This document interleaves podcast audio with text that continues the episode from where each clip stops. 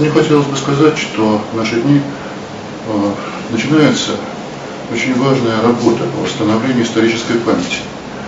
Потому что если эта нить прервется, то очень большая опасность заключается в том, что мы потеряем собственное лицо, мы потеряем память о тех людях, на которых мы можем равняться. Сейчас выходят сборники, посвященные новомученикам.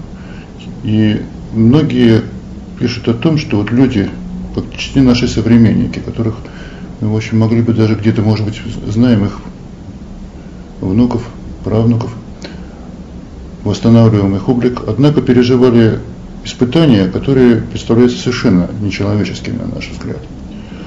Однако э, трагедия, которая выпала на нашу страну, она э, центрируется вокруг проблемы новомучеников.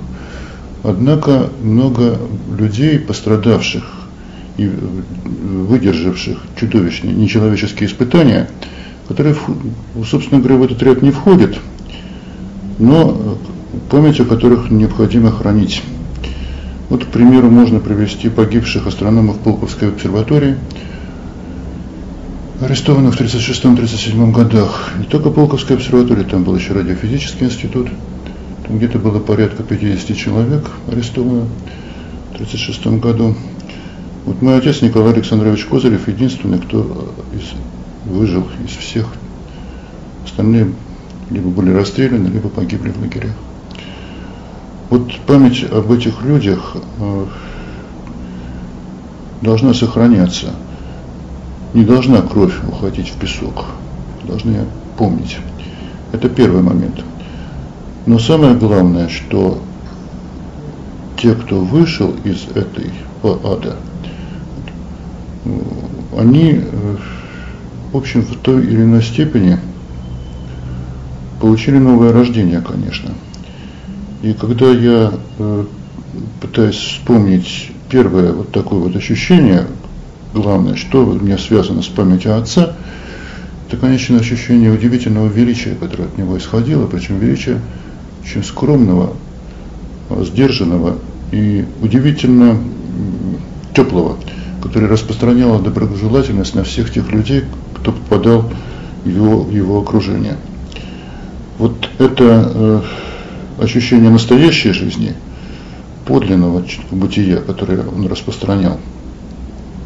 По-видимому, э, первое и самое главное, что я могу э, в этой ситуации вспомнить.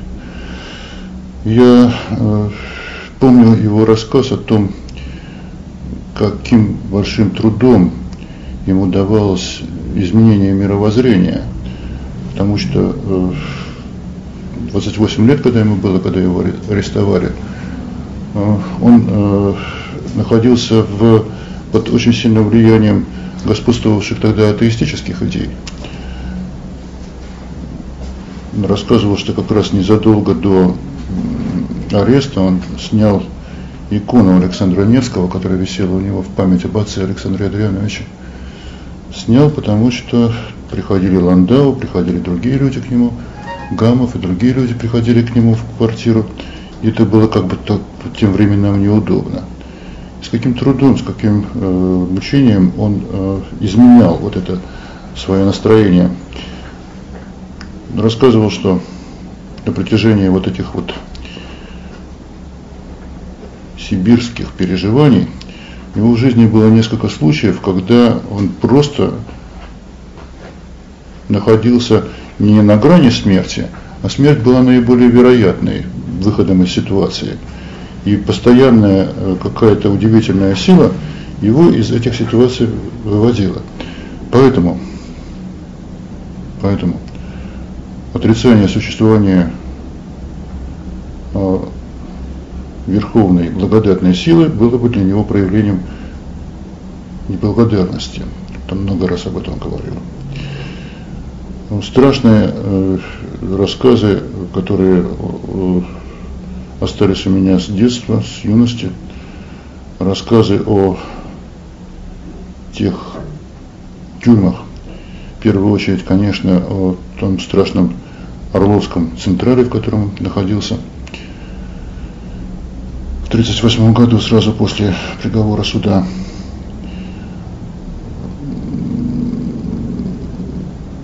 это было место, где э, люди э, фактически угасали.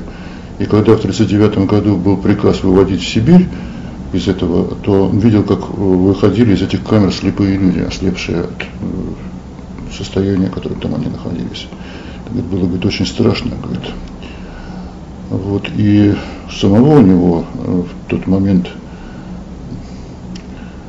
пошли бирмы по глазам, и он вспомнил рассказ Чехова, как крестьянин спас свою лошадь тем, что засыпал сахарную пудру ей в глаза. И он смог кусочки сахара, которые иногда им э, давали, растереть и таким образом, значит, засыпая в глаза, таким образом себе глаза спас. Э, страшная история, которая э, связана как раз именно с карцером, с заключением в карцер, э, это практически означало смерть, вызванная надуманным предлогом, якобы ходил по камере, описана как раз у Александра Исаевича Солженицына. Но э, там акцент психологически немножечко смещен. Акцент на то, что якобы как бы когда э, охранники перепутали время, сказали, что сейчас остался еще ему сутки, хотя время карцера вышло. Это был абсолютно ледяной, ледяной ящик с, минус, с глубокой минусовой температурой. Как э, он смог выдержать эти, э, эти двое суток, сам он не понимал. Так вот, когда э, эти конвоиры решили его спровоцировать на протест, он промолчал. И Солженицын пишет, что это было смирение. Но отец говорит, что это не было не смирение, это было четкое понимание, что вот сейчас, вот в данный момент, это как раз еще раз решается проблема жизни и смерти. Потом таких случаев было еще много. Рассказывал, что он Э, тонул в Енисее, и э, спасение тоже было просто невероятным. Э, зимой, когда он шел по льду Енисея, провалился в трещину глубиной 3 или 4 метра. И в этой ситуации его никто не мог спасти. Он э, вспомнил как раз слова Якута из Короленко, из рассказа Короленко, однако погибать буду. Но собравшись, э, так сказать, собрав всю свою волю, он начал э, как бы так нагревать дыханием границы этой трещины и делать как бы ступени с тем, чтобы из, из можно было подняться, и через несколько часов из нее вышел. Вот это вот тоже такой случай, который он вспоминал, как потом, как вот э, попадание в такую страшную пропасть земли или льда, и спасение тоже было для него чудесным. В те годы как раз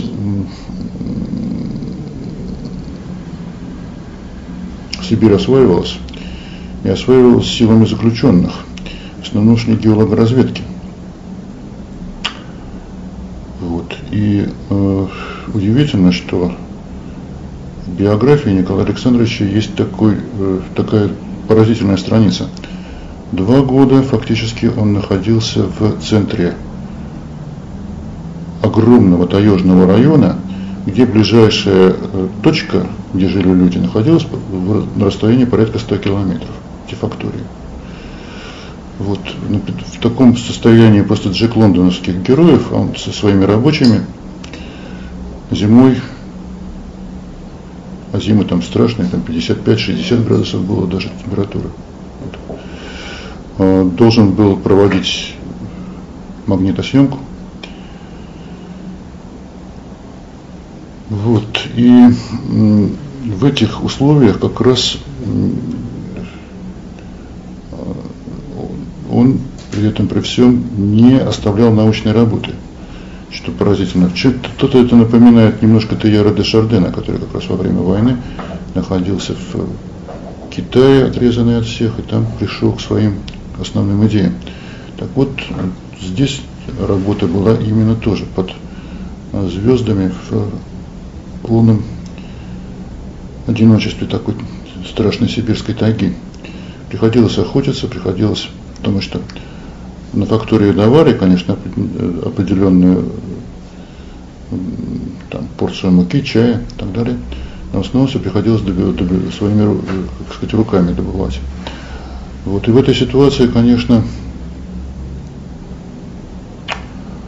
э, в нем возникло вот это вот космическое чувство, которое он потом выразил в своих, безусловно, как раз вот в этой э, своей основной главной работе. Прикосновение к космосу послужило рождением теории времени, которая еще недостаточно оценена, но которая, безусловно, представляет собой следующий шаг после того, что сделал Ньютон и что сделал Эйнштейн.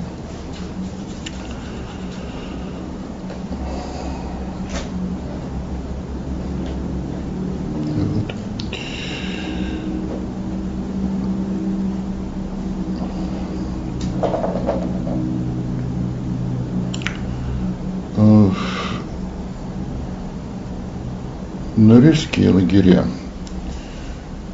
в то время э, разделяли э, как раз э, участь всех остальных лагерей, в том числе, что вот как раз перед тем, как он был расконвоирован, он попал еще под страшный каток репрессий 41 года.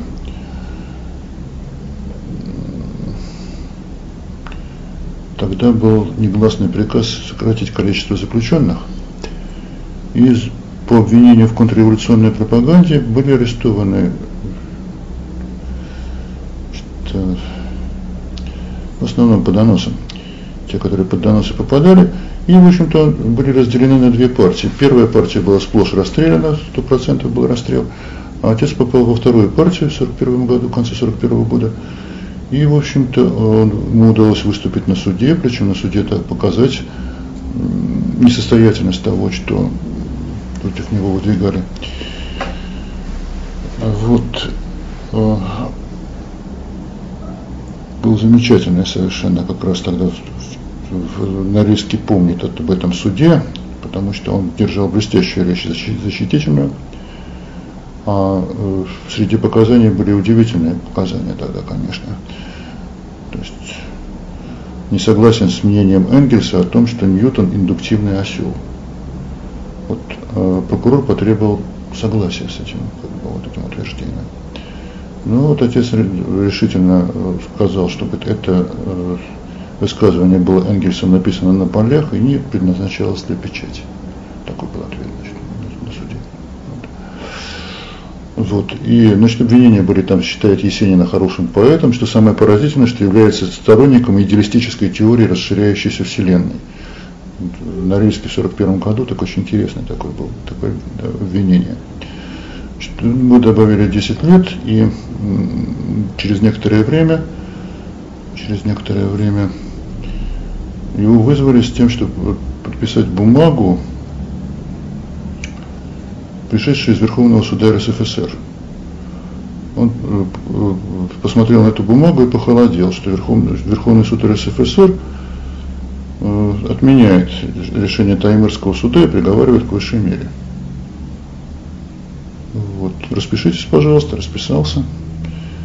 Вышел, несколько шатаясь, на встречу шел Лев Николаевич Гумилев, тоже заключенный в то время. На вопрос, что, произ, что произошло, почему такой бледный, получил ответ. И тогда Гумилев сказал, дайте, говорит, вашу руку, я вам все скажу. Но я скажу все, что я вижу по руке. Льва Николаевича Анна Андреевна как раз этому всему очень хорошо научила. Посмотрел на руку и сказал, что спите спокойно. Спать спокойно было, конечно, достаточно трудно в это время, но через то ли две недели, то ли три пришло постановление Верховного суда СССР, которое отменило Верховное постановление Верховного суда РСФСР и оставило в силе решение Таймырского суда. Вот эта вот история иногда я слышал в разных преломлениях, но это действительно было именно так насчет Гумилева. С Гумилевым они вместе действительно работали в одной партии, но Гумилев не выдержал этой ситуации, сибирских условий и решил, что лучше пойти на фронт, чем испытывать такого рода мучения, потому что то, что кажется со стороны романтикой, э, в общем-то, э, в реальности представлялось, конечно, сплошным кошмаром. Представить себе 60-градусный мороз, залезать на деревья с тем, чтобы мерить как раз этим самым магнитометром градиент. И по градиенту определять э, глубину залегания магнитной руды. Кстати, эту формулу сам отец впервые вывел. И как раз предложил этот метод вертикального измерения. Он всюду, где э, в этой ситуации э, было, ну, была нужна ясность математического ума, он сразу ее, ее проявлял. Говорил, что говорит, он сразу, говорит, э, когда его поставили начальником мерзлотной станции, говорит, я говорит, вывел формулу, согласно по, по, по которой можно было измерять толщину льда на Енисее. Говорит, она говорит, оказалась очень простой, говорит, мне труда не составляла. Но поразительно, что вот он как бы вот это вот свое, э, свой необычайный физико-математический талант тогда в тех условиях применял, причем применял с блеском. Одна из таких очень э, э, серьезных историй, серьезное испытание, как раз выпало в, тот момент, в те годы, когда он находился именно в центре Эвенкийской тайги. Это был, значит, где-то то ли 43 то ли 44 год. Оттуда уехал, он, э, вызвали его оттуда телеграммой, что в Москве начался пересмотр дела 14 марта 45 года. Значит, это все было, по-видимому, вот как раз вот одно из, может, в 44 может, в 45 году, в начале. Зима там длинная, долгая. Вот. И э, фактории, в которых э, такая сосредотачивалась жизнь. Действительно располагались они, как правило, по берегам рек, и добираться до них, в общем, из мест экспедиции было, было сложно. Действительно, там шел счет на десятки километров, иногда даже на сотни. Вот. Один раз э, после долгого дня пути, когда нужно было идти в факторию за мукой, Э, как раз отец э, решил вечером заночевать с тем, чтобы утром двинуться дальше. А усталость была уже совершенно предельная. Нужно было нарубить валежник, устроить костер и, значит, как бы вот там переночевать. Вот. И когда он начал рубить ветки, тот топор сломался и ушел снег эта ситуация была очень плохой, потому что э, снегу его найти невозможно топора. Вот, значит, костера не разжечь, усталость смертельная, а до фактории фактически 40 километров, еще что-то в таком духе. Он решил, что надо идти. Вот этот вот переход он описывал как э, один из самых таких важных моментов своей жизни, потому что в конце уже, уже сил на шаг уже не, не доставало. Просто на один шаг. Вот. Но он говорил так, что если я сделал предшествующий шаг, я должен сделать еще один. И вот это движение было, э, я сейчас точно не помню, целый день, потом еще ночь, потом еще целый день. Человек уже был абсолютно изможден и истощен. И вдруг услышал лай собак и понял, что фактория уже где-то близко. Вот, и тут уже, конечно, он смог дойти, и после этого как бы одним ну, из высших похвал было вот начальника этой фактории, который говорил о том, что говорит, ну такой, как вы, не могли не дойти. Говорит, уверен, что иначе быть не могло. Вот такая была вот поразительная совершенно история. Среди этих э, таежных сибирских переживаний было много, конечно, и вещей сверхъестественных очень много. О них он тоже рассказывал, хотя не очень э, любил это рассказывать, но они были тоже.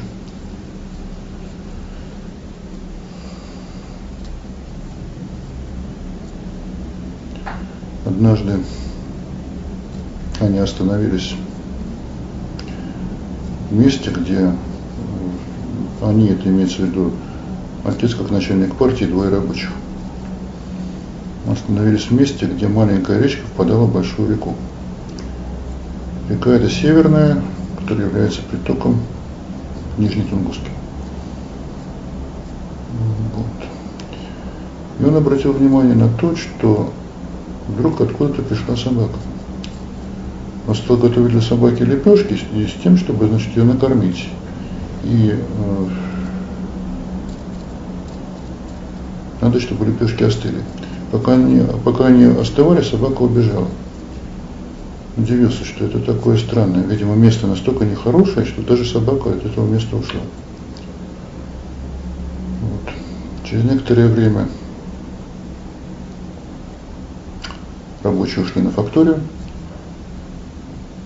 Он оставался в палатке один и вдруг проснулся от того, что угол палатки начал бешено трястись. Кто-то его начал дергать за угол палатки.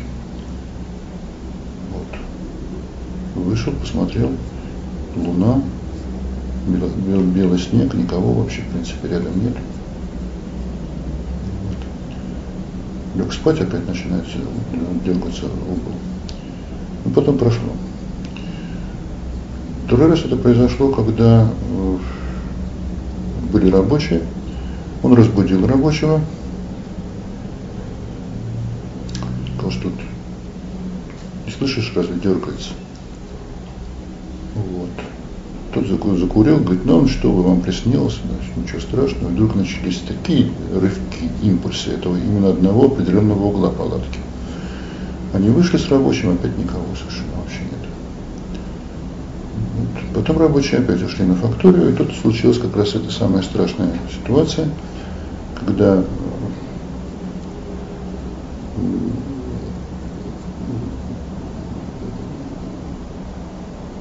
Отец проснулся от резкого толчка в плечо.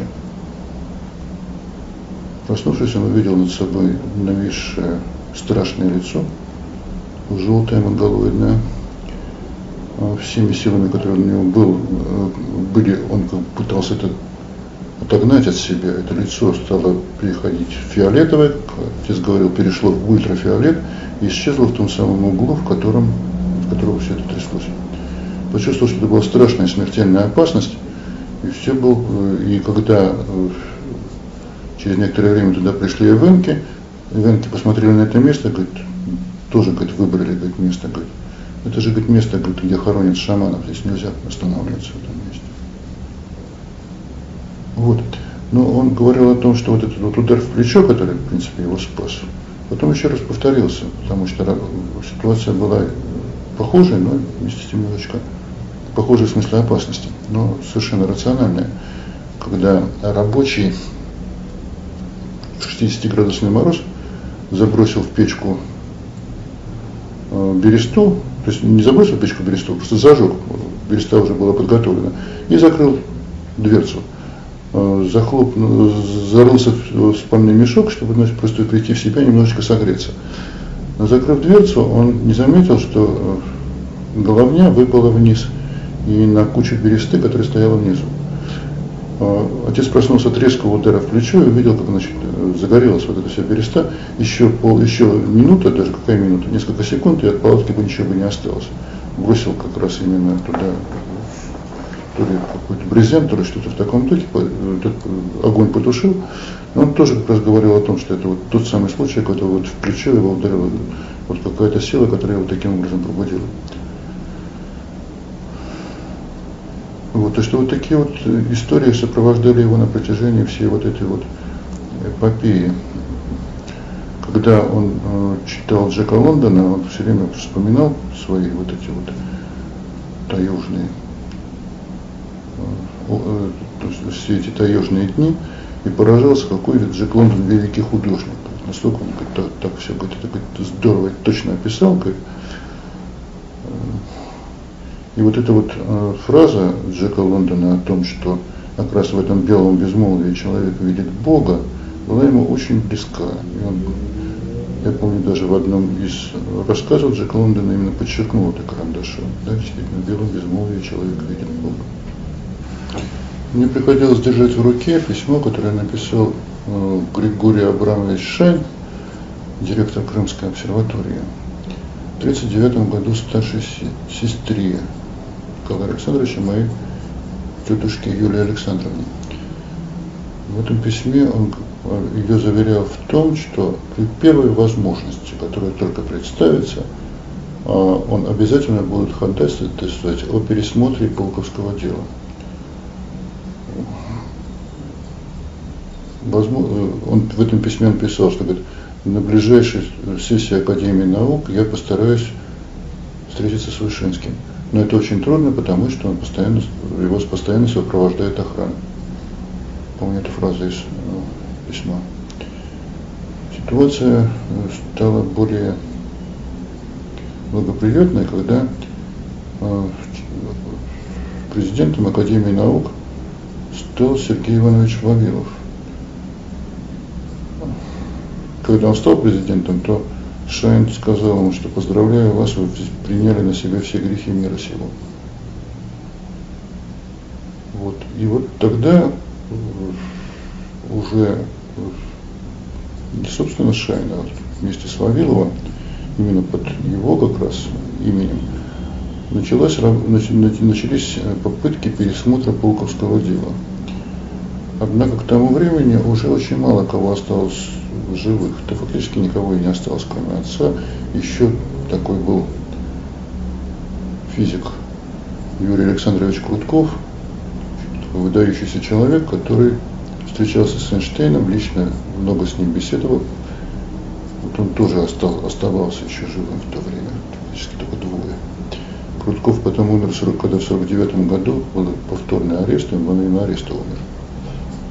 Вышел тоже из заключения. Вот. И тогда вот начался пересмотр этого дела, как раз в 1945 году. Был этапирован в Москву. Хотя этапирование было действительно э, само явление, безусловно, позитивное, и ощущение, конечно, надежды и счастья, и приближающейся свободы, но оно было очень тяжелым, потому что эти столыпинские вагоны 45 -го года представляли собой, конечно, чудовищный кошмар, когда в одно купе заталкивали больше, чем 20 человек, когда, если рука оказывалась как-то не совсем прижатой к телу, то от этой руки в, перег... в... после, допустим, перегона Новосибирск-Омск да, мог остаться, ну, могло остаться только подобие этой руки. С ним вместе сидели самые разные люди, начиная от немецкого консула, который оказался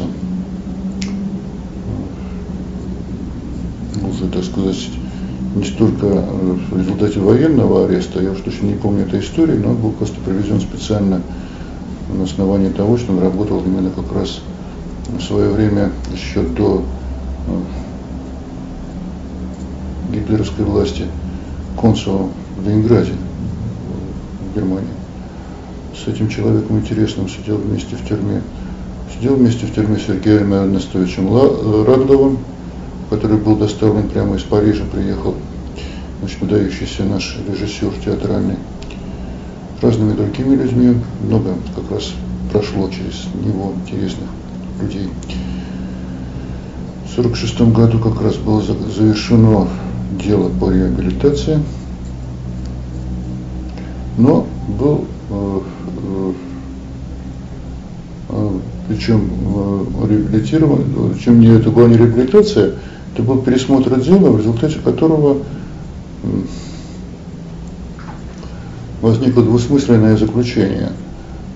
Сохранился запрет на э, жительство в крупных городах, но после этого было приписано просто от руки, за исключением э, проживания в Ленинграде и в Крыму. Такая была приписка такая. Все видимости, это вот как такая то достаточно чудесная вещь. на эту приписку потом с удивлением смотрела местная НКВД и местная КГБ, что такого в принципе не бывает, но документ оставался документом. Жизнь, жизнь, жить в Ленинграде было ему разрешено по этому документу. Ехал в 47 наступал Новый год 47 -го года, говорит, и он ехал в поезде как раз из Москвы в Ленинград тогда, абсолютно пустом поезде. Начиналась новая жизнь, Новый год наступал. 47 год на него тяжелое впечатление произвел, говорит, очень говорит, страшное говорит, было, говорит, конечно, в городе. Тяжелое впечатление производили люди, одетые все в одну чудовищную однообразную одежду. Впечатление тяжелое производил город. Встретил своих старых знакомых, нашел, в первую очередь пришел к матери своего друга Дмитрия Ивановича Еропкина, который был расстрелян в Вологодской тюрьме Призовецкой, который вместе с ним был арестован. Вот. И Зинаида Дмитриевна, она дочка декабриста Заваришина. Отец рассказывал, что в 1947 году слышать это было очень так удивительно, что вы не представляете, как немцы бомбили фонтанку. Видимо, у них были неправильные планы. Там были казармы, из которых мой папа выводил солдат на Сенатскую площадь. В 1947 году слышать было такое, конечно, очень странно. Вот. Но, в общем, очень э, мало кого из своих старых знакомых он мог там встретить. Хотя Гумилев в то время уже вернулся. И они встречались, встречались до 49 -го года. В 49 году позвонил по телефону, Анна Андреевна взяла трубку, Можно льва? А льва нет. А когда лев будет? А льва не будет, ответила Анна Андреевна. Все стало ясно. 49 год шли повторные аресты.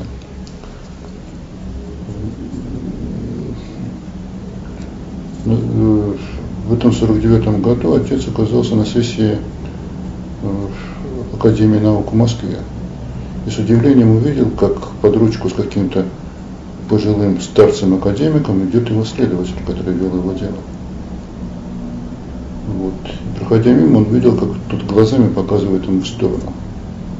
Отец отошел в сторону, закурил, тот подошел, как бы прикуривая папирос и сказал, вам, не, вам ни в коем случае нельзя быть там-то, там-то и там-то. В этих местах на вас готовится дело. Вот. Отец сказал, что говорит, я вам за это благодарен, Следователь говорит, а я вам благодарен за то, что вы увидели во мне не просто следователя. Таким образом, фактически он в 1949 году избежал, избежал того, той судьбы, которая была уготовлена всем так называемым повторникам. Вот. Сохранились письма Гумилева, которые он писал уже из ссылки. Потому что Гумилев был арестован, а потом в Омске в ссылке до 57 -го года, даже не до 56 до 57 он там задержался. Я помню некоторые из этих писем, где он писал, что надо не резонерствовать, а резонировать. Я помню эту фразу забыл. Замечательно. Вот. Но в целом потом их отношения уже не сложились, особенно когда начался серьезный конфликт между ним и Анной Андреевной. Общем, отношения и с отцом у Льва Николаевича, поэтому на, на этом основании не заладились. Потому что отношения с Анной Андреевной э, с годами все больше и больше укреплялись. Анна Андреевна э, за глаза говорила, что этого человека я называю солнечный миф. Говорила. Вот. Но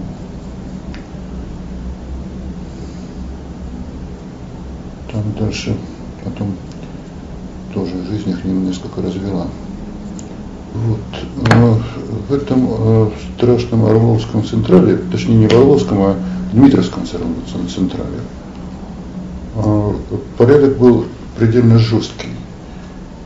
Допустим, когда э, заключенных иногда выводили на прогулку, как я понимаю, это было редко, их запрещали смотреть по сторонам, они должны были двигаться по лестнице в одном направлении. Вот. И э, при движении по лестнице взгляд упирался в правила внутреннего распорядка тюрьмы. И внизу была подпись генерал-майор Вайншток. И один раз, когда э, во время очередного движения отец рассказывал, что ты видел, что эта подпись затерта, да? исключена. Я понял, что действительно наступают какие-то новые времена, а хуже не будет. Поэтому появилась какая-то надежда на то, что может быть из этого ада какой-то выход. Собственно, он и наступил, потому что через некоторое время, это уже был 39 год, большинство из них собрали и стали из тех, кто мог двигаться, собирать партии, отправлять в основном в Сибирь. Так вот он оказался сперва в Красноярске. В Красноярске он в пересыльной тюрьме встретился как раз с Юрием Александровичем Крутковым, которым тоже потом выжил. Там произошла сцена довольно любопытная, в том смысле, что Круткову каким-то образом удалось сохранить свою шляпу. Вот. Эту шляпу уголовник схватил. И потом э, на требование вернуть говорил, что эта шляпа моя. Тогда, значит, собрались все заключенные, Крутков сказал, что говорит, я знаю, что написано за подкладкой, он не знает. Раз я знаю, так эта шляпа моя. И, так сказать, с, вся эта как бы такая иерархия э, зоны, с, для них это было большим развлечением, они торжественно ему эту шляпу потом вернули. Как раз рассказывал перед вот этим страшным путешествием, которое началось по Енисею, потому что путешествие было страшное, боржа была переполнена людьми, люди были э, как в Столыпинском вагоне, сжаты в полной темноте и в полном зловонии это движение в этой барже было от Красноярска, это главное вот это пересыльного пункта. У него было движение тогда вот до, если я правильно помню, до Дудинки. Да, Дудинка, потому что она находится на Енисее, Дудинка, и на Риск, по-моему, немножко в сторону, если я правильно помню. Страшная железная дорога. Один раз ему пришлось эту железную дорогу из Дудинки в Норильск а, ех, э, э, его э, э, таким образом преодолеть. Это была зима. Я сейчас точно не помню обстоятельств, которые были сопровождали это путешествие. Но его направили с каким-то обвинением в Норильск. Потом это обвинение было снято. Но в связи с этим он ехал на платформе под открытым воздухом вместе с какими-то людьми, как он говорил, бытовиками которые тоже находились в этом положении, лежать э, вниз э, головой, и э, конвоиры стояли со штыками обнаженными, направленными как раз на заключенных. Это, говорит, сцена, говорит, мне, говорит, в кошмарах, говорит, говорит, я говорит, просыпаюсь, говорит, этот вот кошмар, вот эти штыки, говорит, направленные, говорит, я, говорит, помню. Когда, говорит, на риск приехали, говорит, этих ребят сразу, говорит, расстреляли, говорит, я, говорит, не помню, говорит, по какой, говорит, самой, говорит, там была статья, говорит, ну, в тот момент выяснилось, что вот это конкретно было недоразумение. То есть вот, вот это дудинское какое-то такое начальство, которое, я сейчас уже не помню, на риске это сняли, но путешествие было очень страшно, он рассказывал, как раз об этом путешествии по этой дороге.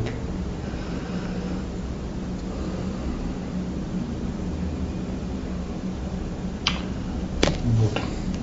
Ну а вот э, выход его из Лубянки, из как раз московской тюрьмы 1946 -го года сопровождался таким почти анекдотическим случаем, когда э, его тетушке Елизавете Николаевне Рогожиной, жившей в московской коммуналке, пришел как раз представитель органов безопасности, и она чуть не упала в обморок от страха. Сказал, что не, не пугайтесь, у вас есть такой племянник. Сказал, да, есть подготовьте ему одежду, потому что у него одежды нет, послезавтра он к вам придет. Значит, вы должны его встретить. Вот. Ну и вот э, так вот начиная с этой вот э, коммуналки тети Лизы, потом он приехал в Ленинград, жить было негде, поскольку вся семья была в ссылке. Нашел домработницу свою эстонку, Лину, которая жила в коммуналки в маленькой комнате, порядка пяти метров. Вот. Она его пустила к себе, и вот на этой самой, естественно, спал он на полу, и на полу в этой коммуналке он написал свою докторскую диссертацию, которую защитил. естественно, материалов у него, насчет материалов я точно сейчас сказать не могу, кое-какие материалы он вроде бы передал, но нашел способ передать из э, Сибири. Это сейчас я вот не буду сейчас об этом говорить, поскольку точно, точно не знаю. Но большинство он, конечно, хранил в голове и быстро-быстро в экспресс-темпе все это восстановил и в 47 году защитил диссертацию. Как раз вот, а потом ему удалось как раз из ссылки свою семью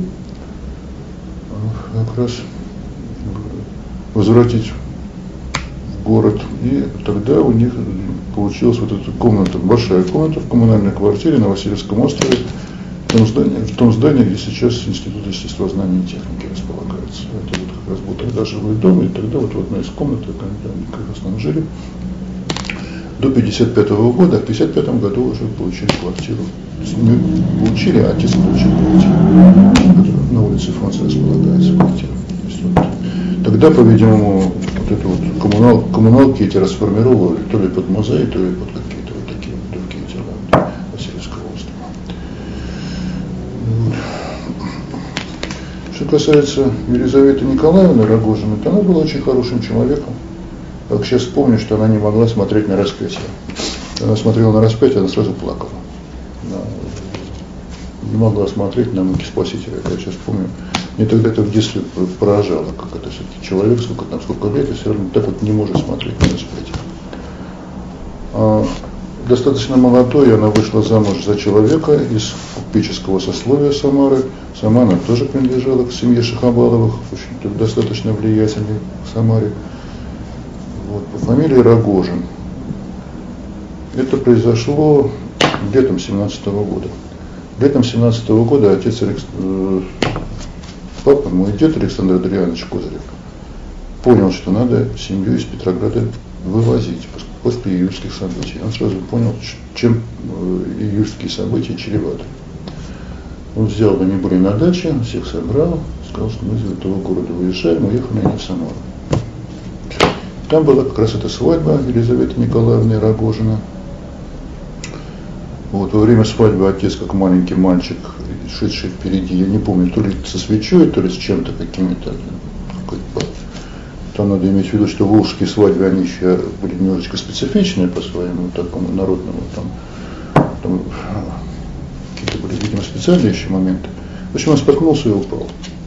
Тогда считали, что это дурной знак. В принципе, так оно и случилось, потому что Рогожин сразу же уехал при наступлении э, революционных событий и исчез. Через некоторое время стал, он, так сказать, он объявился, уже будучи очень состоятельным человеком, миллионером в городе Сан-Паулу в Бразилии. Там он оказал очень большое влияние на развитие этого города. Когда его жена умерла, то он написал Елизавете Николаевне письмо с просьбой вернуться. С просьбой, что приглашаю, значит, так сказать, все-таки как бы давай восстановим отношения через сколько там, 55 лет. Вот, но Елизавета Николаевна не решилась все-таки на это, хотя всю жизнь не выходила замуж и хранила, имела фамилию Рогожин. Вот такая тут, если Елизавета Николаевна вспомнить в этой семье вообще было много, в общем-то, несчастья. Юлия Николаевна фактически единственным человеком была, у которой были дети. Елизавета младшая дочка, она не могла, она не вышла замуж. Средняя дочка пошла э, добровольцем, медсестрой, сестрой милосердия на Первую мировую войну. Вот, там заболела какой-то страшной болезнью, типа костного туберкулеза, возвратившись, оказалась парализованной. И, значит, до 29 -го года в парализованном состоянии находилась. Вот, а ну, брат пошел добровольцем, будучи студентом технологического института в армии в 15 году, оказался в экспедиционном корпусе во Франции, обратно не вернулся, и следы его потерялись напрочь не знаю, жив он, когда он умер, что с ним произошло, об этом не знает никто. Дмитрий Николаевич Шахабалов. Что в этой семье, вот, в общем, так не все сложилось хорошо, как и в многих семьях тех времен. Что касается э, семьи непосредственно, папиной, то есть его матери Юлии Николаевны Шахабалова, Шахабаловой, его сестер, то они, э, в общем-то, разделили, конечно, горькую участь, потому что они были сосланы, им было приказано в короткое время собирать вещи и отправляться в ссылку после ареста. Правда, перед этим было поставлено условие Юрию Николаевне, что это можно, э, этого можно избежать, если она официально отречется от арестованного врага народа. Она сказала, что таких сыновей не отрекаются. Они были направлены в ссылку в Самарканд. Отец в то время был женат на дочке Пулковского астронома Кожина, Веры Николаевны Кожиной. Их сын, старший брат мой, Александр Николаевич Козырев. Вот. Они были фактически в разводе. То есть они уже достаточно долго не жили, и, в общем, было тут ясно, что это, это брак такового не было. Но отец говорил, что для меня, говорит, это абсолютная загадка. Что это такое? Говорит, я говорит, не понимаю. Но она, но она э, не отказалась, не, написала, не написала отречение хотя от нее тоже требуют. Но для нее это был арест. Она была арестована и показалась в лагере в Сибири. Через некоторое время она освободилась, и местный начальник, представитель органов власти, сделал ей предложение, официальное предложение и она согласилась, вышла за него замуж, за этого человека. То начальника и перевезла туда Сашу, своего сына, которому было тогда 12 лет. Саша не выдержал и бежал. В военное время он бежал через всю страну, чтобы найти бабушку. Значит, с этими самыми с бездомными, с этими, как называется, беспризорниками, так, значит, через всю страну, значит, из Сибири бежал. Они были в ссылке в Чистополе. Просто, да, значит, Дальше добрался до Чистополя, спрятался и прыгнул на бабушку сзади, что вот это я вернулся. Такая история у него, Саша. Вот. Ну и после этого с матерью, после, после этого с матерью он всю жизнь не общался. Он тяжелый человек, но не об этом. Вот. История была такая для отца была всегда психологическая загадка, вот именно ее стойкость вот именно в такой момент, когда оказался ничем не мотивированной совершенно. Поэтому всегда, когда было, а потом в дальнейшем она фактически, ну скажем так, жила на те деньги, которые он время от времени ей посылал. Но говорит, я не могу отказать ей, потому что вот такая история, все так показывала. Жила она в Луге, умерла в Луге. Их перенаправили за тотально, чисто Это очень было достаточно благоприятно, потому что целая ветка нашего рода располагается в Казани. Мы были родственники. Значит. Достаточно такой любопытный момент, потому что там был как бы вот именно потомки Михаила Александровича Козырева, брата дедушки, родного дяди моего отца. Да? Там были двоюродные братья отцовские, Евгений Михайлович, Борис Михайлович.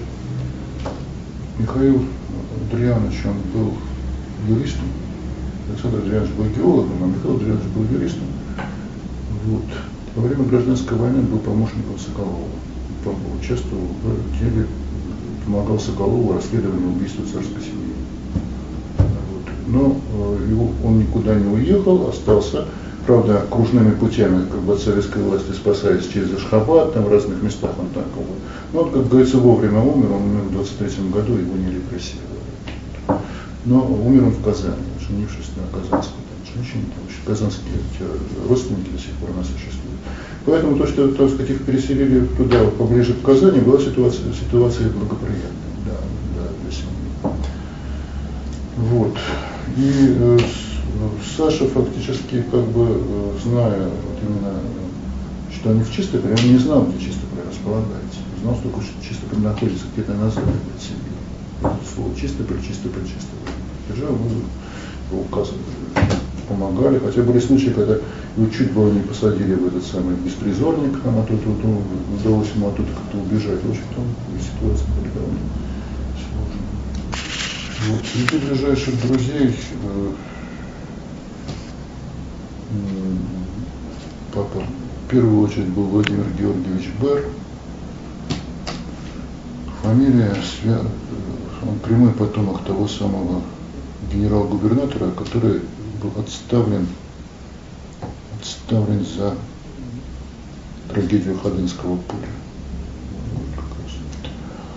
Вот Владимир Георгиевич Бер удивительный человек, который тоже очень много э, там пережил, обладавший э, невероятной э, теплотой, глубиной души и возможностью быть самим собой, причем какой-то, он был всегда носителем удивительной совершенно музыкальной культуры. Такое было впечатление, что человек входит, и в нем все время слышится музыка. Был ближайшим другом отца, и его смерть, которая была где-то в 70 году, отец переживал очень тяжело, конечно. Они вместе были в лагере, а дальше Владимир Георгиевич был вместе в ссылке с Олегом Васильевичем Волковым. Отсюда, так сказать, дружба отца с Олегом Васильевичем как раз началась именно от последний в такой который сохранял дружбу с, Бером на протяжении всей своей жизни. Олег Васильевич очень часто как раз э, бывал у нас дома, и он как раз и познакомил отца с Солженицыным. То есть получилась вот такая вот. На последние годы очень был близок, э, теснейшая была дружба с Дмитрием Алексеевичем Толстым. Он его знал еще даже до э, ареста, но тогда Дмитрий Алексеевич был еще маленьким мальчиком, сколько он, 23 -го года рождения. Вот тогда отец дружил с его братом старшим, Федором Федоровичем Валькинштейном, приемным сыном, как раз Алексея Николаевича Толстого. В дальнейшем они сохраняли знакомство, но дружбы как таковой уже не было. Дружба тесная и близость духовная была как раз с Дмитрием Алексеевичем. Он как раз поражался тому, как у Дмитрия Алексеевича естественным образом э, его духовные искания перешли в религиозные искания. Он как раз говорил, что я вам даже завидую, потому что мне нужно было на голове писать для того, чтобы прийти именно к, боже, к божественной правде. Вас это все получилось очень легко. Дмитрия Алексеевича жена, она как раз, что тоже поразительно, она имела косвенное отношение к роду Шахабалову, что вообще, так сказать, вообще все связало вместе. Такой, какой-то гениальный такой. Из рассказов Федора Федоровича Варкинштейна э, э, папа мне рассказывал, привел следующий рассказ. Алексей Николаевич Толстой, когда женился на Наталье Васильевне Крандиевской, э, очень хорошо относился к Федору Федоровичу и признавал его как своего старшего сына. Отец все время, кстати, напоминал о том, что Наталья Васильевна ему рассказывала, что в тот день, когда она поняла, что жизнь кончилась, все впереди ничего уже, собственно говоря, нету, все завершилось, тот день вечером ее подруга пригласила ее на вечер, где она познакомилась с Алексеем Николаевичем Толстым. Когда, говорит, вот это настроение обычно является знаком чего-то нового, и нужно его именно так воспринимать. Вот. Много он также рассказывал, он говорил о том, что Алексей Николаевич, когда писал, очень не мог, не мог писать без того, чтобы на, на столе не стоял букет свежих роз. Наталья Васильевна всегда ставила. Вот. Но э, э, в связи с тем, что он его действительно очень, так сказать, э, ценил, он его вводил по московским кругам Алексея Николаевича Федора своего пасынка. Вот. И один раз они вместе были в гостях у Горького, где было много народу. В большой квартире была достаточно шумная и разнородная немножко компания. Чтобы эту разнородность пресечь, пришел э, человек э, в мундире и со списком, кто может остаться, а кто должен немедленно покинуть квартиру. Потому что сейчас сюда придут Сталин и Ворошилов в гости. Когда они пришли и сели за стол, то за, за столом э, воцарилась мертвенная тишина, особенно контрастирующая с тем, что как было весело до этого. Сталин спросил Горького, Алексей Максимович, расскажите, что нового в литературе? А то я в этой области порядком поотстал. Горький начал что-то невнятное бормотать, и тут, говорит, Федор Федорович, что-то, говорит, меня, говорит, просто, говорит, а, скажем так, возникло резкое желание, которое не мог сдержать. Я встал и произнес тост. Предлагаю тост за Сталина от Сталина. Подстал. Вот. Воцарилась тишина. Говорит, я помню жуткий взгляд Алексея Николаевича. Говорит, на себя направленный. Эту тишину прервал Сталин, обращаясь к Толстому. Но этот у тебя далеко пойдет. Надо сказать, что э, получилась какая-то удивительная ситуация, что в дальнейшем как бы вот эта такая, э, скажем так, родовая перекличка выразилась в том, что Федор Федорович уже в 50-х годах э, один раз, когда ехал на машине, увидел женщину, которая не могла справиться с неполадкой автомобиля. Он вышел из машины и ей помог. Они познакомились. Это оказалась Светлана, с которой в дальнейшем они продолжали отношения. И э, эти отношения перешли на Дмитрия Алексеевича. И я помню, как в этой семье была, они демонстрировали письма Светланы уже из эмиграции. Помню одно письмо, в котором было написано, что бойтесь антропософов и колдунов, через них все мои несчастья. Вот. В э, биографии, которую написал Александр Николаевич Дадаев, есть некоторая двусмысленность по поводу э, фабрикации Пулковского дела. Двусмысленность отчасти связана с тем, что потомки директора Института теоретической астрономии Бориса Васильевича Номерова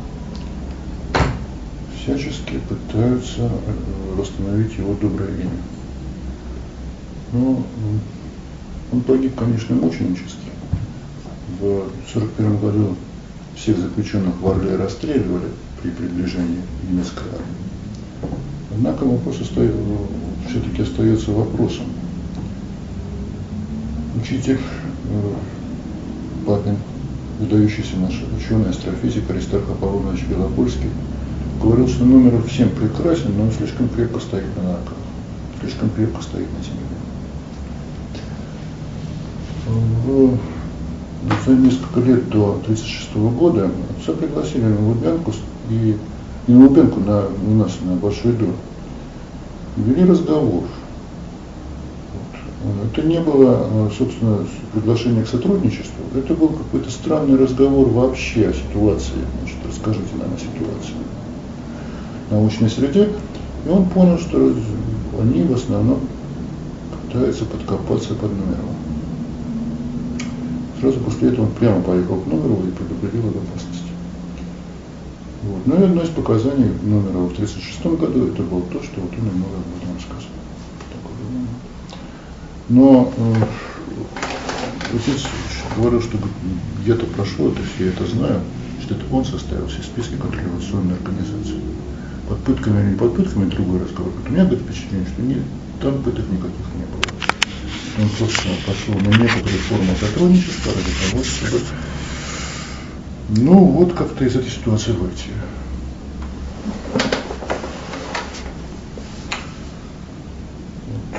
Поэтому он расписывал, кто кому что передал, э, какие значит, фашистские листовки они это распространяли и так далее. Все это как бы нумеровский текст. Единственное, говорит, я категорически был против, когда следователь говорил, чтобы вы передавали портфель немецкому дипломату, говорит, я подпишу все, кроме этого немецкого дипломата. Немецкого дипломата не было, потому что говорит, я понимал, насколько это тяжеляющее общее, как бы, э, какая-то гиря на весы обвинения.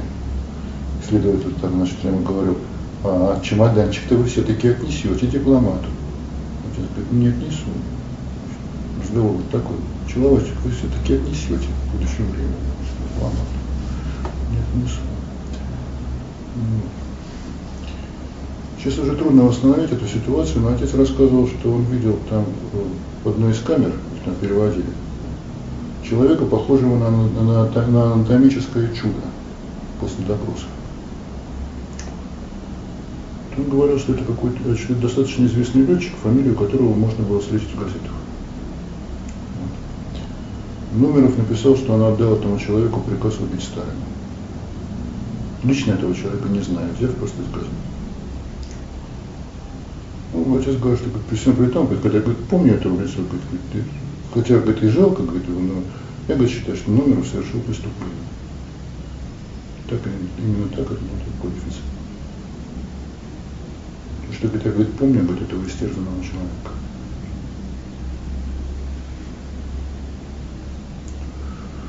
Вот. Ну, а дочки Номерова проводили страшную истерику, значит, никоим образом ни одного порочащего слова в отце как бы не, не пускать и так далее. В связи с этим многое расходилось. И отголоски этого даже как раз это самое, как раз в биографии Александра Николаевича Дадаева, как будто бы даже бы Бронштейн, как будто бы это все, чуть ли не Бронштейн все это написал. Да? Ну, вот это вот, так вот это ложь. Бронштейн э, пережил, конечно, чудовищные пытки, потому что от него, от него фамилия его была такая же, как у Троцкого, и он один раз пошутил, что он племянник Троцкого. Да? За эту шутку как раз он и получил. Это первый муж Лидии, Лидии Корнеевны Чайковской. Вот.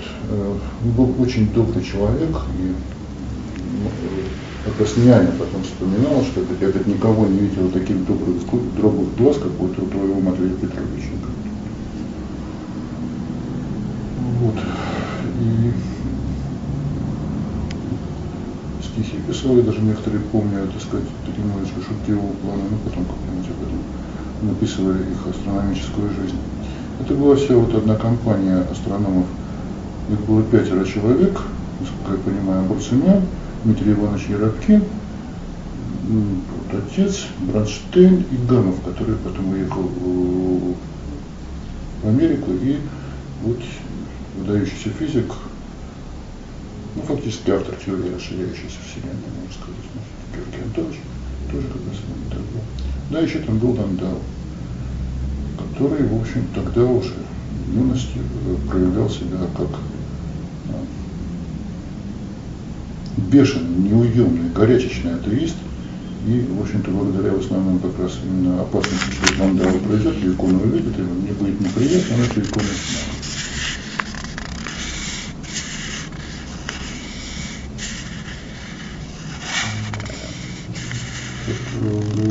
ясность по отношению к...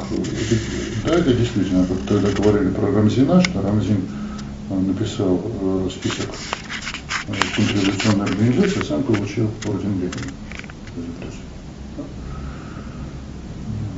Как писал Солженицын, что это бенгальский огонь предательства не выразил.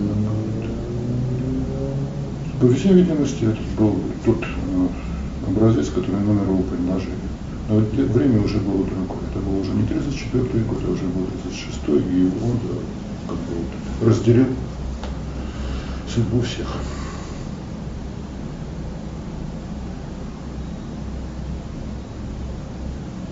Но человек очень яркий был.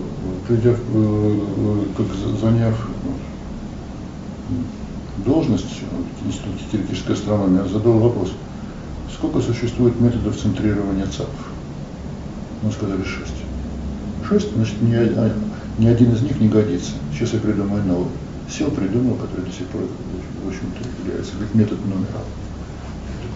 Такой, очень такого решительного такого плана таких уже сейчас уже как бы вроде как бы и нет такой мощи решительности. Но вот ситуация складывается вот так, что, к сожалению, все тайны должна стать явной.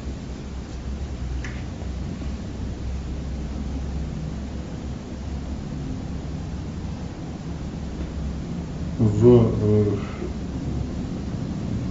одной из работ ленинградского писателя Сергея Снегова, который хорошо был знаком с отцом, который писал несколько таких интересных э, литературных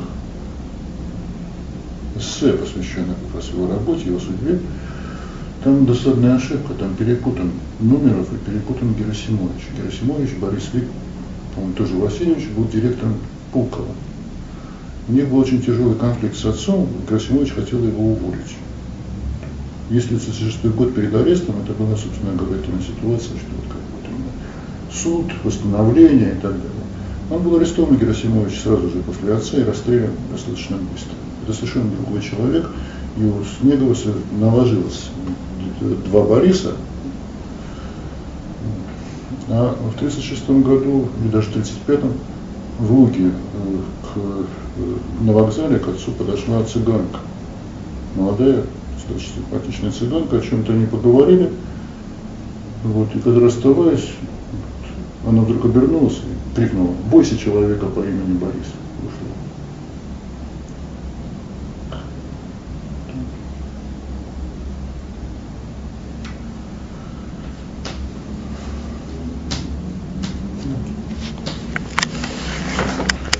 А, по этому делу были привлечены не только полковские астрономы, потому что понятно, что Номеров он как бы в Полкове не работал, он был директором Института теоретической астрономии, другая организация. Поэтому он активно вписывал туда самых разных знакомых ему людей. В частности, был такой Фредерикс, который был племянником министра двора Фредерикса. Вот он физик был, э, достаточно такой интересный, перспективный, тоже был арестован. Их, э, они все встретились э, как раз в тот момент, когда оглашался приговор. Когда оглашался приговор, всех собрали с камер, и отец запомнил, что кто-то э, кто сказал Фредериксу, что поздравляю вас с женитьбой, как раз женился арестом. И сказал, что, к сожалению, ваше поздравление немножко запоздали. Вот. То есть э, э, в основном э, точное число я сейчас сказать не могу, но отец говорил, что там было несколько десятков. Там шел разговор именно о порядка 100 человек. Он говорил, что фактически вышли такой двое, а Крутков в 49 году умер в момент, когда его стало ясно, что его арестуют. Сердце остановилось просто у человека. Вопросы, то следователь зачитывал вот э, передовицы из газеты «Правда», где было написано о злодействе Пухаринской банды, как они толкли стекло и подсовывали детям в детские сады. Лицо следователя было искреннее негодование, писал кулаком и говорил, вот гады.